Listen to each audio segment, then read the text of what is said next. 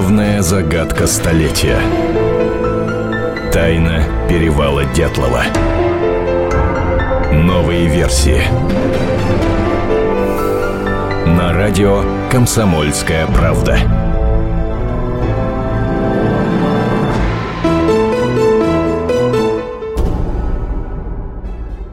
Добрый вечер. Вы слушаете радио «Комсомольская правда». Антон Челышев у микрофона. Антон Челышев и Наталья Варсегова. Наташа, добрый вечер. Добрый вечер. Как обычно, по субботам мы говорим, мы вспоминаем события, которые произошли на Северном Урале зимой 1959 года. Загадочная гибель девяти туристов-лыжников. Группу возглавлял Игорь Дятлов. Э, собственно, о том, что произошло э, со спортсменами-туристами, до сих пор точно не знает никто. А, сегодня у нас в гостях руководитель фонда памяти группы Дятлова Юрий Кунцевич. Юрий Константинович, здравствуйте. Здравствуйте. Юрий Константинович, здравствуйте. здравствуйте. Я очень рада встретиться с вами в нашей студии. Дело в том, что с Юрием Константиновичем я расскажу немножко нашим радиослушателям. Мы знакомы уже несколько лет. А, я считаю, что, э, наверное, вот именно Юрий Константинович это такой громкое слово сейчас скажу, основоположник того движения, а, да, исследователь, исследовательского движения по гибели группы Дятлова. И, наверное, без него, э, ну, ВОЗ и поныне был бы там потому что очень много, именно очень многое инициировал именно Юрий Константинович во всей этой истории. Поэтому вот повторюсь, очень рада здесь с вами сейчас встретиться, разговаривать. Да, спасибо за такие Юрий слова. Константинович, ну, э, наши радиослушатели не знает, с чего для вас началась эта история. Можете рассказать об этом? Да, пожалуй. Вы знаете, тут ведь я не ровесник этим ребятам. Я их моложе. Когда они погибли, мне было 12 лет. Все дело в том, что я жил через дорогу от кладбища, где их хоронили в марте 59 года. Я, естественно, прибежал пацаном, прибежал, посмотрел. Меня удивило то, что цвет их лиц, удивило то, что огромная масса народа при, пришла проститься с ними. А цвет лиц, вот вы говорите, вот что да, удивило? вы Какой знаете, вот кирпичный – это не то слово, понимаете, у, говорится, у этого цвета масса всевозможных колористических оттенков. Поэтому вот ну, назовем его кирпичный цвет – Понимаете? И не бордовый, и не оранжевый, и не желтый, и вот, и вот такой-то охристые, землистые оттенки. Вот. Но явно, что они отличались от всех, кого я видел раньше и потом при похоронах. Вот это отличительная особенность. И я, видите, вот к ним отношения не имел. Просто мои старшие братья, они учились, они учились в УПИ, они ходили в походы. И я принял это очень близко к сердцу. И вот с тех пор, значит, я уже интересовался. Ребята меня тут же записали в туристскую секцию УПИ. И я, будучи школьником, ходил со студентами, и мне это тема-то, в общем-то, близка еще с, прямо с того момента. А вот на похоронах э, кого вы присутствовали? Кого из ребят хоронили тогда? Там хоронили на одном, на ближнем нашем кладбище, на Михайловском, при мне захоронили четверых. Это был Дятлов, Колмогорова, Дорошенко и... Господи, кто же у нас там еще был? И Слободин? Кривонищенко, Кривонищенко? наверное, нет? Нет, Хотя Кривонищенко, был на другом Слободин, кладбище. Рустем Слободин. Рустем Слободин, правильно. Вот и Рустем Слободин. Да, вот эти четверо здесь были захоронены значит, где-то 8-9 марта в два приема. Сначала двоих, потом еще двоих. И вот вы говорите, народу было много. Да? есть... Очень много, вы понимаете. Это не обухоженная эта улица, она называлась Кузбасская, сейчас называется Гагарина. Вот. И она вся перерытая, эта улица глинистая, из заднего двора как- как-то э, захоранивали их, чтобы не привлекать внимания, не тащить через все кладбище. Вот. И кладбище, по сути дела, после их похорон закрылось. Оно стало закрытым, там больше никогда никого не хоронили. Вот. Ну, и вот... какая была официальная причина, наверное, или... Э, Нет, оно было в границах, и расширяться было некуда. Кругом жилая застройка, вы же знаете, что санитарные нормы запрещают. Ну, то есть формально, формально причина закрытия кладбища не то, что там похоронили вот нет, ребята нет, из группы Дятлова? Нет, нет, ну нет, конечно. Вот. И вот с тех пор, значит, всегда интересовались. Весь город, значит, полон был слухов, говорили на кухнях, говорили, значит, во дворах, старики говорили, ученые говорили, преподаватели УПИ. А что говорили? говорили... Какие причины обсуждались? Вот в то время я слышал причину как бы ракетную. Она не была ни на чем основана, но вот студенты, с которыми меня братья свели, я с ними ходил в поход, они мне рассказывали. Это были друзья Дятловцев. Они рассказывали.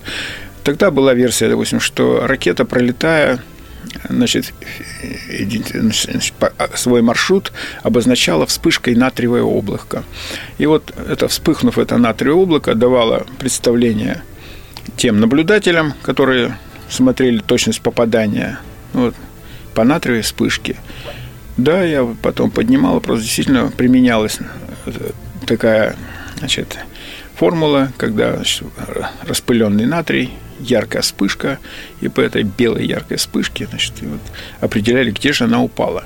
Что локация тогда еще плохо работала у нас, радиолокация. Вот примерно так. Слушайте, ну если бы э, эта вспышка имела бы место там, и ракета бы упала туда, наверное, был бы смысл искать ракету, но ракеты-то там не было. Так вот в том-то и дело, понимаете, вот теперь уже, когда мы вот здесь эти все факты, показания всех свидетелей, изложили, когда появилось у нас в руках это уголовное дело, оно ведь было закрыто, и как только это, этим мы стали располагать, мы поняли, что-то здесь не так. Ну и что? Ну вспышка. Ну упала ракета. Там никто не живет в тех районах. Так очевидно, это могла быть причина гибели. Вот такое у нас мнение. Но надо подтверждение.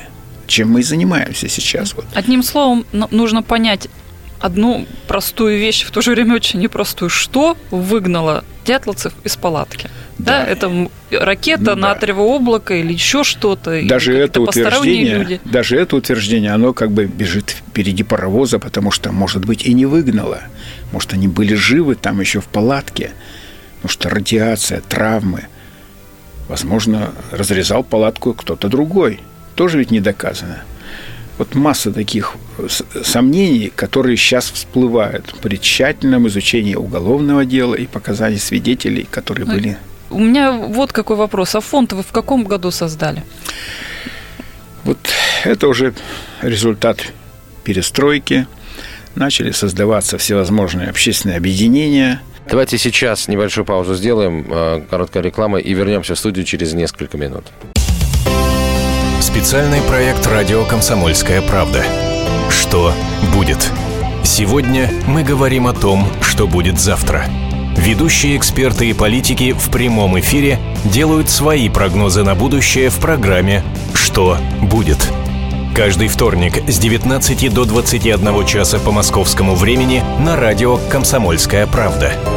В эфире Владимир Сунгоркин и Александр Яковлев. Что будет? Главная загадка столетия. Тайна перевала Дятлова. Новые версии. На радио «Комсомольская правда».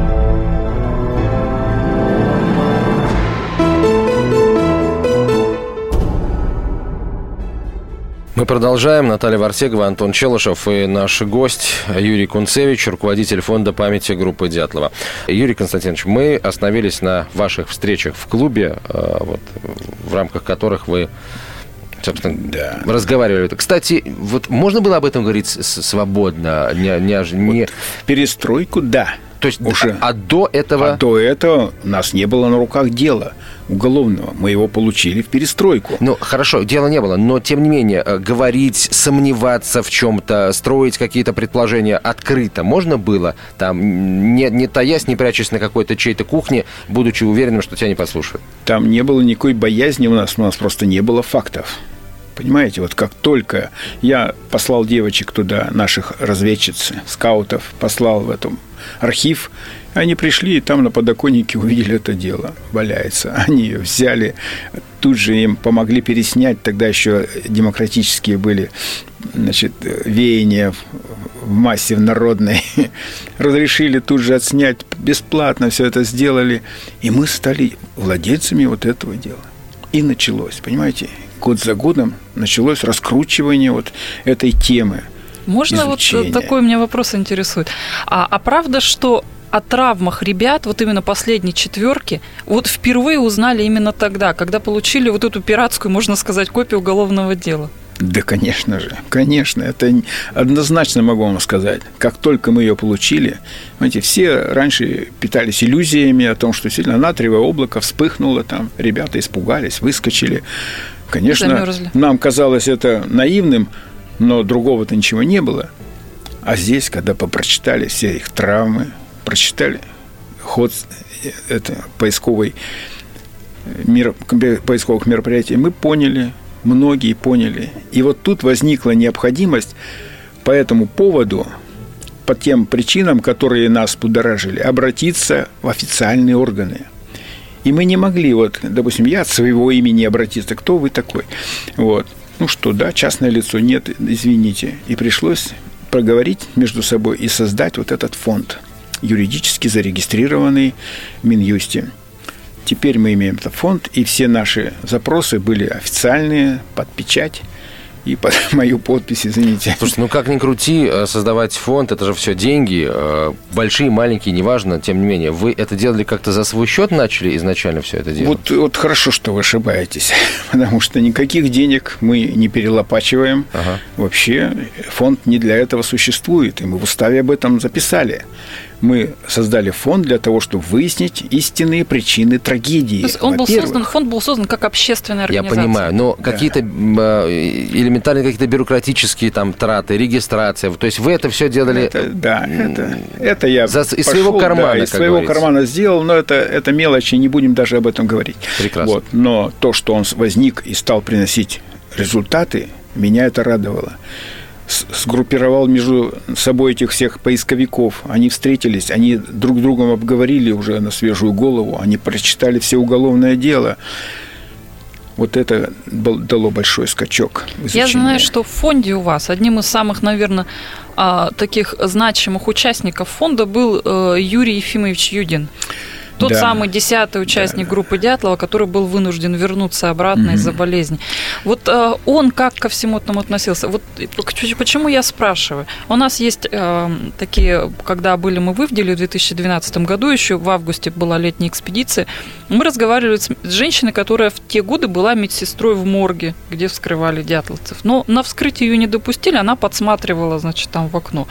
Э, и за тем, что происходило. И она прекрасно помнит, как у двери дверей морга стоял молодой человек и плакал. И она, не зная, кто это, она нам сразу сказала, это вот тот самый десятый наверняка был. То есть мы знаем, что для него это была огромная травма на всю жизнь, для Юрия да, Ефимовича. А да, вот когда да. он увидел вот это уголовное дело, э, вот а, он, это вновь собственно, факты, мы его пригласили, и он, естественно, приехал на один из памятных этих вот дат – воспоминания о дятловцах. Он приехал из города Соликамска, где он проработал после окончания института 50 лет. Ну, полвека, по сути дела, там, не будем уточнять. Он на одном и том же предприятии по распределению, то есть это тоже характеризует всю группу Дятлова, поскольку это отеч... Э, значит, дети Отечества, они закончили институт и по путевке, так сказать, государства по путевке института он проработал на магниевом заводе Соликамском всю свою жизнь. И вот он тут впервые увидел это дело. Он был шокирован. Он включился полностью, понимаете, он даже не знал, даже он не знал всех подробностей и обстоятельств, которые были. Хотя там вот мы сейчас с Натальей тоже это все изучили, и мы видим, что дело-то, в общем-то, ну как, порезано дело-то не полное. Да, как Что-то наш... исчезло из того, что перечислено там даже. А вот смотрите, а, просто очень интересно. А, вы получили э, доступ к делу на вот перестроечной волне.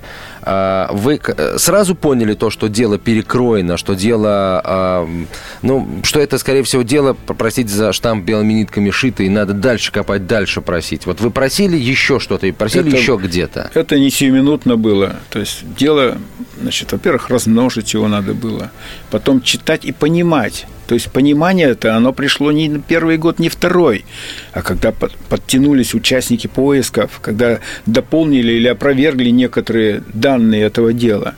И тут вот только, и потом даже вот была такой, значит, такая встреча, на которую пришел следователь Каратаев Владимир Иванович. Он необычное дело. Тот, который вел дело, следствие, пришел сам на нашу встречу. И сказал, да вы что, ребята, нет, то, что тут у вас представления, значит, совершенно не объективные. И сказал, как было дело с его точки зрения. Вот эта запись у нас и как есть. Было? Да. Как было дело? И он рассказал, кто как себя вел, как вела себя следственная группа, как прокуроры себя вели, как заставляли их принимать решения, противоречащие истинным фактам, вскрывшимся во время следствия. То есть вот это он сказал. Слушайте, ну если записано. вот эти данные э, вот в, систему какую-то э, сложить, то можно ведь понять, э, а во всяком случае, что не должно было стать достоянием общественности и даже достоянием этого уголовного дела. Вот вы пришли к выводу о том, что скрывалось-то? Вы понимаете, вот о том, что скрывалось, есть несколько вариантов.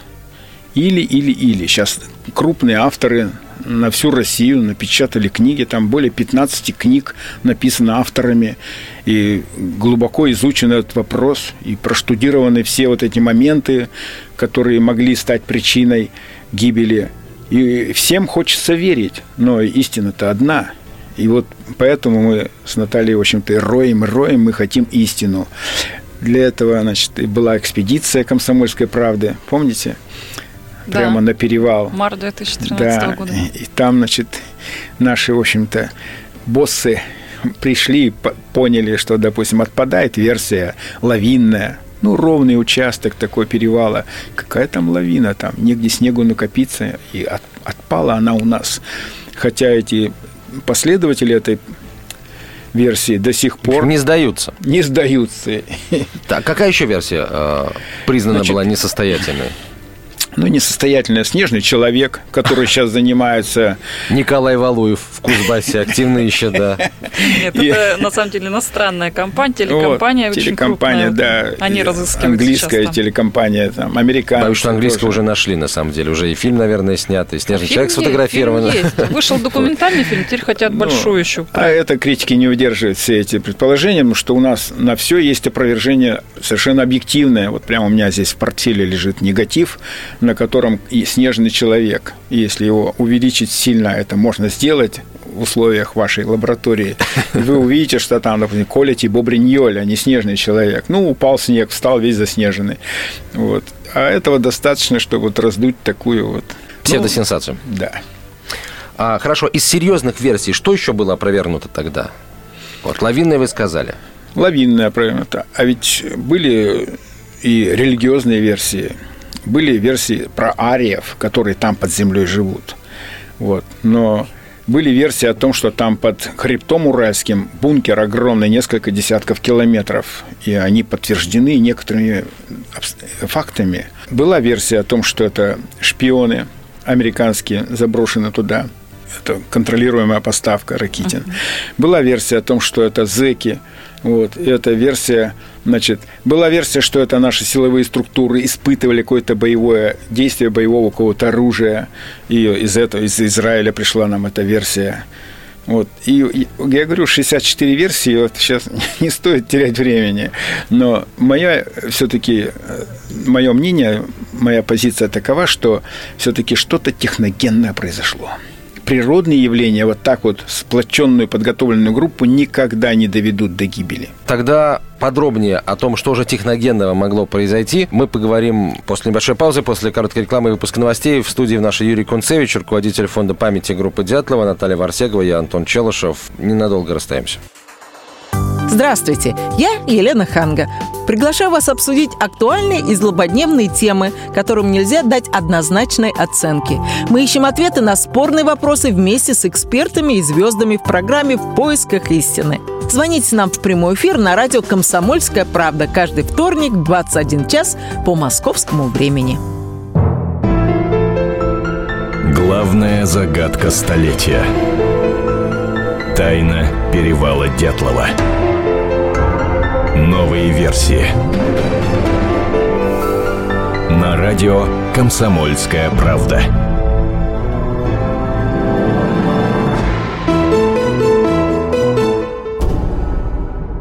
Мы продолжаем разговор. Наталья Варсегова, Антон Челышев, Юрий Кунцевич, руководитель фонда памяти группы Дятлова.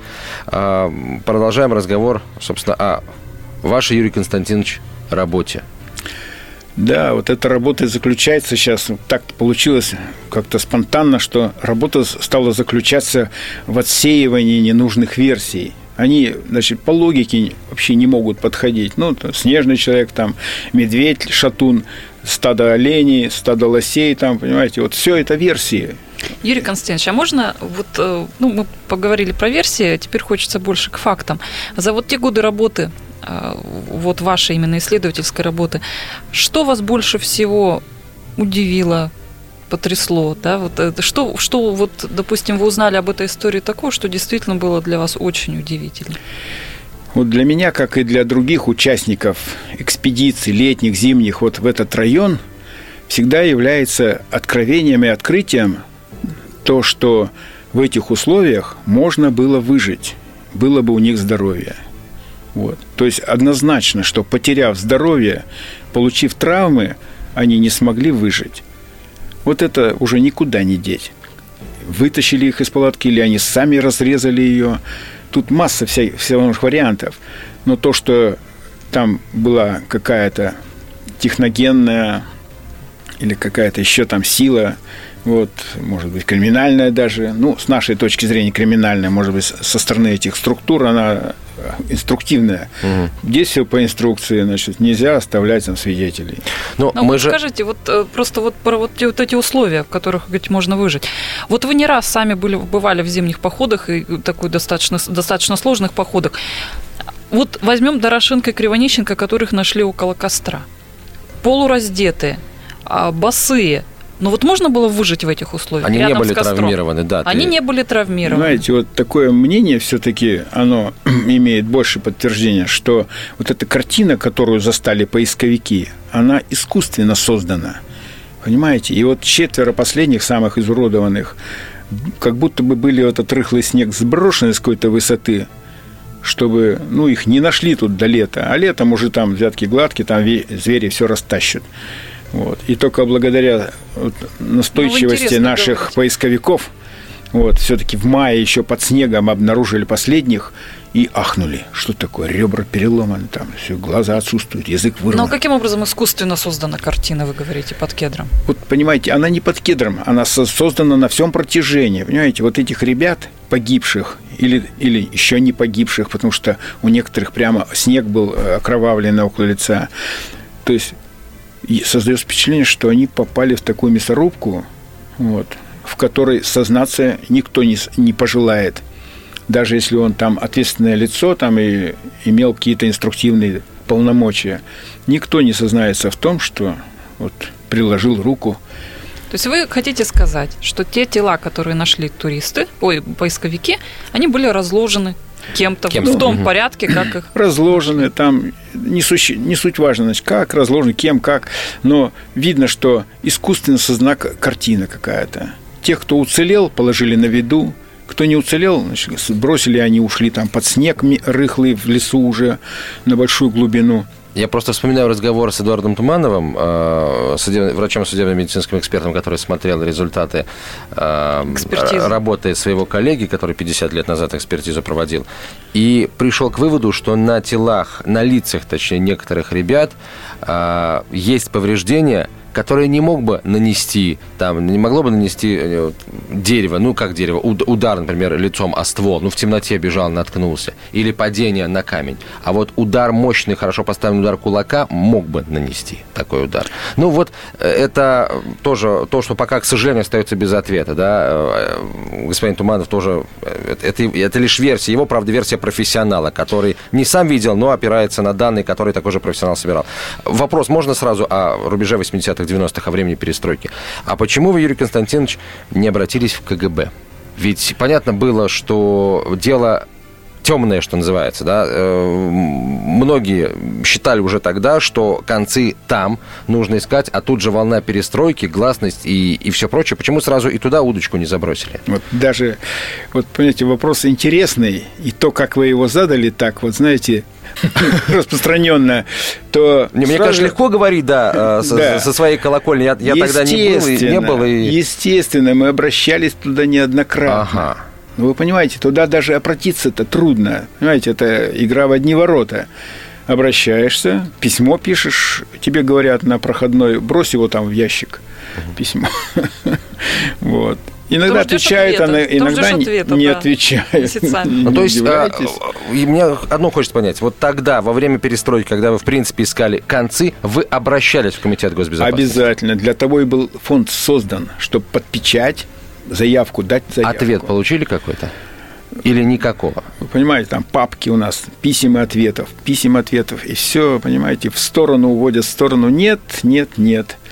Мы потом поняли, что мы неправильно задаем вопрос в этих структурах секретных наших безопасности, у них, очевидно, эта тема под другим кодом, под другим названием. Дятлов тут ни при чем.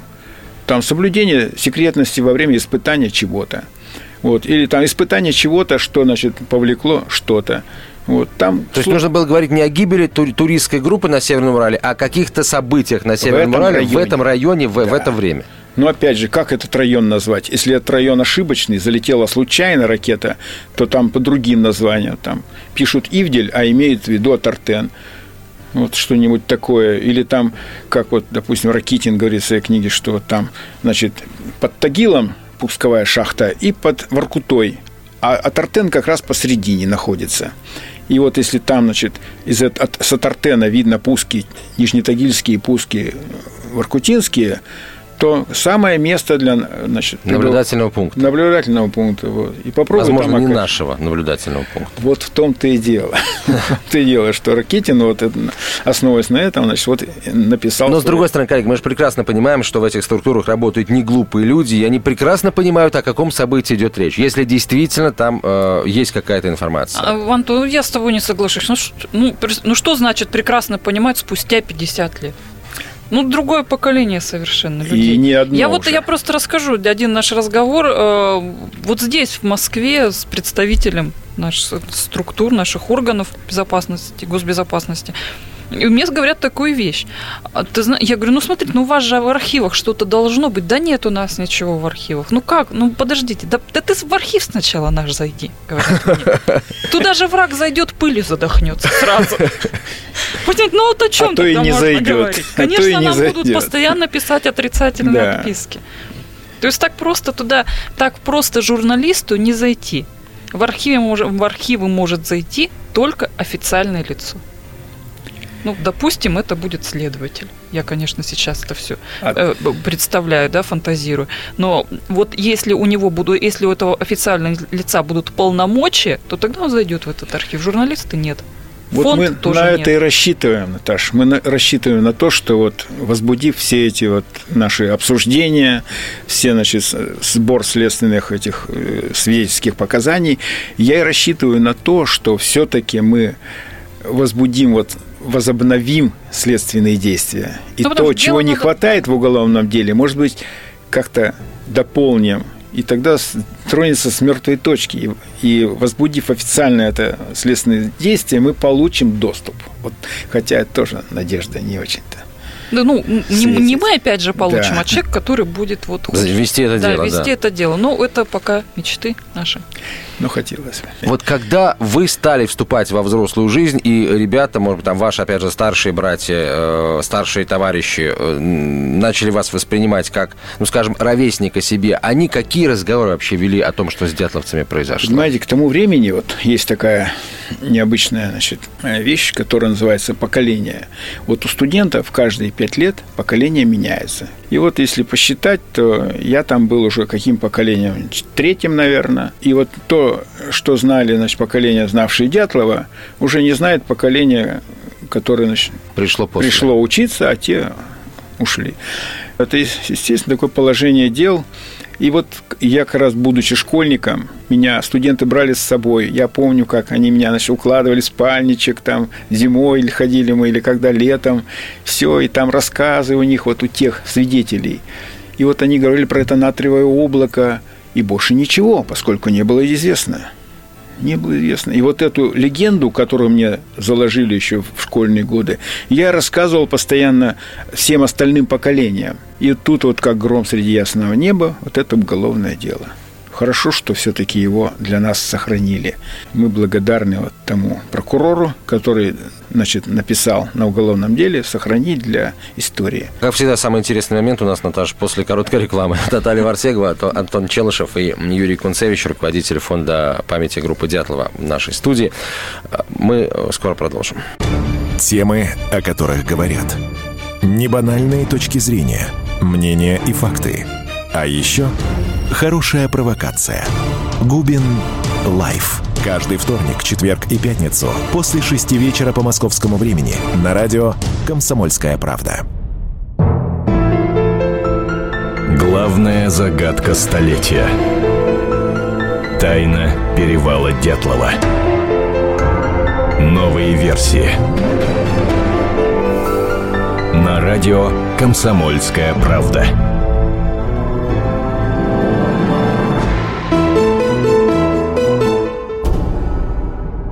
Наталья Варсегова, Антон Челышев и Юрий Кунцевич, руководитель фонда памяти группы Дятлова в студии. Мы говорим о том, кто, как, почему. В общем, задаем вопросы, которые мы каждую неделю задаем о гибели группы Дятлова. Кстати, все вопросы и все ответы, которые мы получили на сайте комсомольской правды kp.ру в специальном разделе, посвященном гибели группы Дятлова и поиску ответов э, на вопрос, собственно, почему ребята погибли.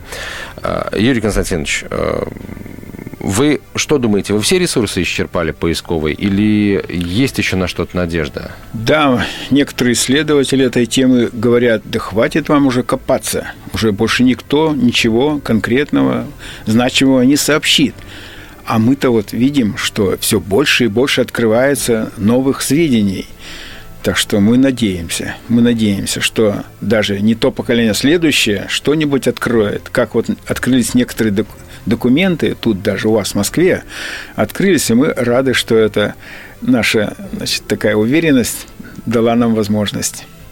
Вообще, вот очень интересный момент. Мы говорили в прошлой части программы о том, что вот для истории, да, это прокурор Туйков, если мне не изменяет память, по-моему, фамилия, да. он написал сохранить вот это уголовное дело для истории. Точно так же для истории сохранили фотографии из этого уголовного дела Евгений Федорович Окишев, который был куратором следствия в 59 mm-hmm. году.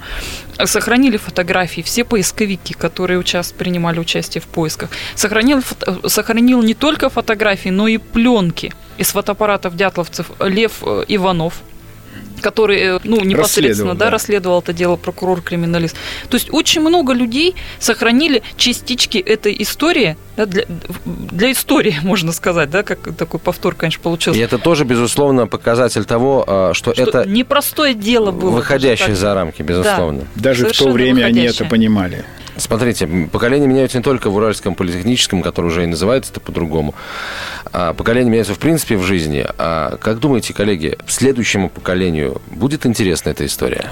И дело Почему не... мы должны вот им я это вопрос ваш так понял, что и дело не в том, что будет ли им интересно, а для меня как педагога очень важно, будет ли то поколение чем-то походить на предыдущее – чтобы традиция соблюдалась, а ведь это традиция патриотов, традиция людей, прошедших, допустим, родившихся во время войны, прошедших войну, дети войны, вот эта группа Дятлова.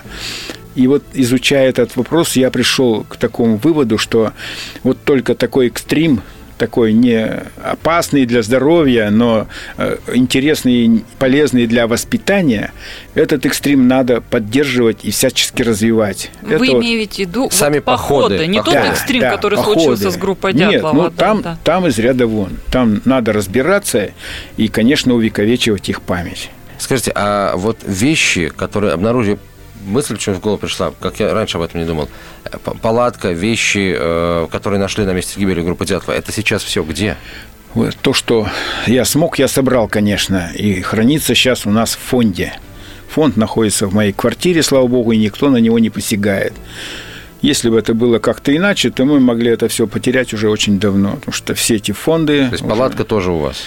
Нет, избави бог, ну что вы, палатку никто не видел с тех пор. Однажды я ее видел там в музее управления внутренних дел. Однажды, это в 60 каком, пятом году где-то. В Свердловской области. Да, да, в Свердловской области. И все, и с тех пор туда кто ж меня пригласит? Интересно, сохранилась она в фондах? Вряд, вряд ли. Да, Там уже? наверняка это все подчищает. Кстати, хранить. почему? Вот почему, если а, так дело было закрыто, если оно так закрывалось, э, обрубались концы, почему вдруг в музее Министерства внутренних дел Свердловской области выставили эту палатку? Народу лишний раз напомнить или... Ее, нет, ее не то чтобы выставили, а ее там хранили для как бы обучения органов внутренних дел. А, как, э, как да, это их собствен... где видно, что изнутри да. сделаны разрезы, видимо. Ну вот. Но вы же знаете, это понятие разрезано изнутри, оно двоякое. И я могу стоять снаружи палатки, а нож вести, воткнуть, да, да, да, и вести на себя это лезвие, и будет рез изнутри. Это все знали, почему на этом зацикливались. И, ну, это им дало повод следователям сказать, что они умерли от замерзания. Разрезали и замерзли как-то вот так вот повернуть, что тут Манси ни при чем. Юрий Константинович, вы летом собираетесь в очередную экспедицию. Да. Вот какие задачи перед собой ставите? Каждый год, я так понимаю, у вас новые цели. Да, новые цели, их надо все проверять. Допустим, мы обнаружили там взлетно-посадочную полосу, совершенно, значит, ну, оборудованную под зимний период. Там, На перевале? Да, да, с 8 километрах от перевала. Там есть эти пулеметные гнезда, и зимой это ровная площадка полтора километра.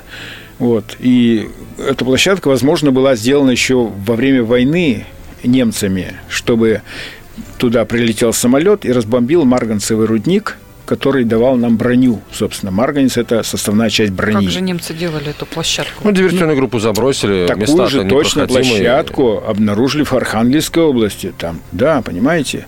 Ну, необы... не, необитаемая территория. Места глухие, да, да, незаметно пролетели. Вот, и, а война идет, кто тут, что тут. Вот. Вообще, конечно, это удивительная находка. Удивительная, да. но мы это проверим. Во-вторых, вот этот бункер, о котором я сегодня уже говорил, то есть ну, мы нашли концы, значит, некоторые, которые могут подтвердить, что есть такой бункер, несколько десятков километров под хребтом Уральским.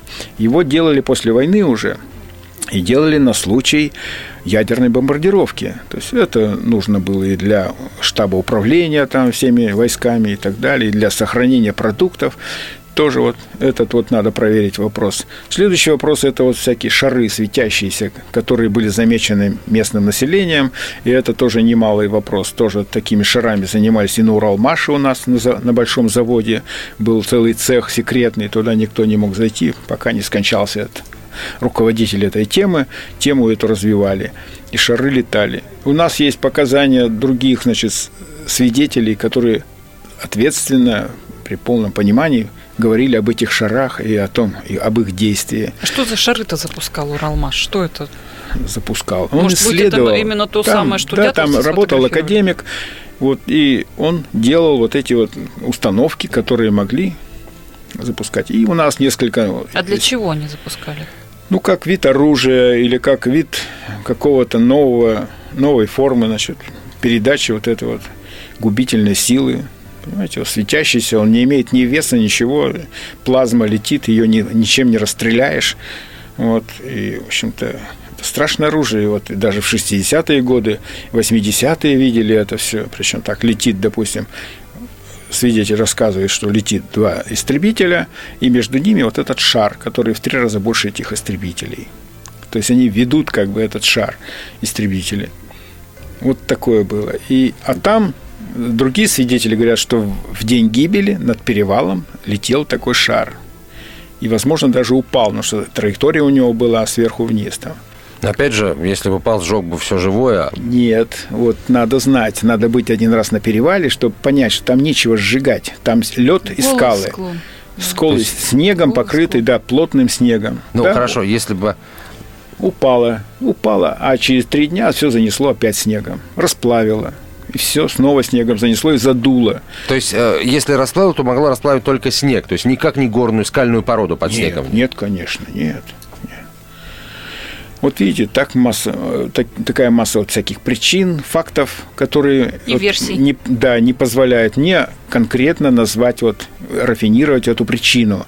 Но она техногенная. По крайней мере, вот общую фразу эту мы до сих пор еще не изменили. А кто будет участвовать в экспедиции? Э, каких профессий люди, чем они будут заниматься? люди собираются со всей России, даже за рубежа. Они, значит, всех их интересует эта э, загадочная история.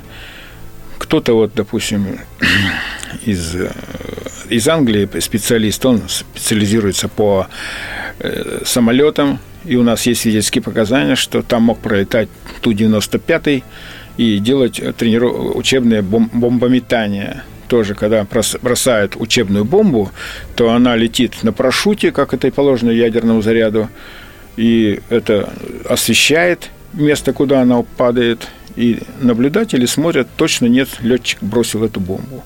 А у Земли она самоликвидируется. Вот такое могло быть. Вот одна из версий.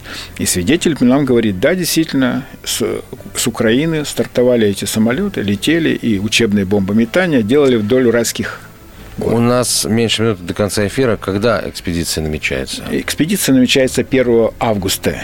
И, конечно же, всех желающих я приглашаю, чтобы присоединились и свою версию проверили. Не думали где-то там по, по кухням, а пришли и посмотрели, что может быть, чего быть не может. Давайте так тогда договоримся, Наташа, если ты не против. Ближе к э, времени начала экспедиции мы еще раз встретимся, чтобы уже точно там вы рассказали о программе ваших действий на перевале, э, о том, какие версии будете проверять, о том, кто будет в этой экспедиции. А может быть и доложили о том, что найдем. Это а, после экспедиции, безусловно, безусловно. Спасибо вам огромное. Юрий Константинович Кунцевич был гостем нашего эфира, руководитель фонда памяти группы Дятлова. Наталья Варсегова, я Антон Челышев. До свидания. Как не пропустить важные новости? Установите на свой смартфон приложение «Радио Комсомольская правда». Слушайте в любой точке мира. Актуальные новости, интервью, профессиональные комментарии. Удобное приложение для важной информации. Доступны версии для iOS и Android. «Радио Комсомольская правда». В вашем мобильном.